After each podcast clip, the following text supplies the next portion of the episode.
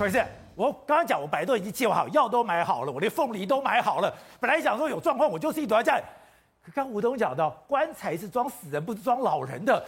那我是有风险的，那所以真的要赶快，就是说，那为什么不像流感一样？那像流感一样也是啊，我就在你，我担心怀疑你是流感，我就给你做快筛，快筛你是流，流感也不是百分之百准确啊。然后你要我就赶快给你投药，不行，你如果你有肺，赶快送医院。为什么不能这样子嘞？我觉得这个，因为这个病多半都是轻症，所以你说的对。我觉得他应该要把基层诊所的这些人力全部都一起拿来看。哦，我们原本因为把它当就是第五类法定传染病，对，所有的事情都是到医院来，医院去设医院的人力去设快筛站，难怪整死医院了。对，然后诊所其实就在这中间，原来是没没办法帮忙的。对，那可是现在开始有慢慢。改善了哈，比方说现在因为很多人在家里要居家照护嘛，所以很多诊所来认领。那刚刚看的那个高雄，整个五百家诊所加入基层的，我觉得是非常对的方向。是，因为九十九点七五的人其实在诊所解决就好。对，你不要去蜂拥去排队，特别是不要到大医院的急诊去。急诊是要处处理真正中重症已经有危急症状的人去看的。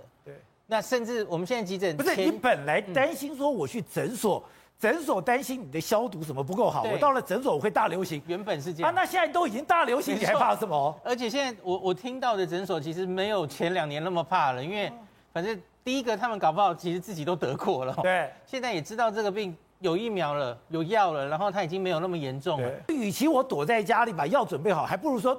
我真的能够到了诊所看诊以后，对我的安全、对我的健康是比较有保障的吗？有有重症风险的人，应该还是要去，因为就算你症状再轻微，刚刚董事长说的对、啊，因为有一些人会变成中重症，有这个风险。那我们今天上路的是只很简单的就切年纪一刀切，可是不要忘记我们还有十几个风险因子嘛，只要你有任何一个风险因子，不看年纪哦，你是一个四十岁的糖尿病，你都可以吃这个药。所以，如果你现在看到了中重症死亡的，真的，你的不是不止年纪，慢性病是一个很重要的原因。那共病、肥胖，然后其实里面还有一个，我不知道大家有没有注意到，抽烟，哦、抽烟，然后甚至你以前是戒过烟的瘾君子，因为对你的肺的伤害已经造成了。对。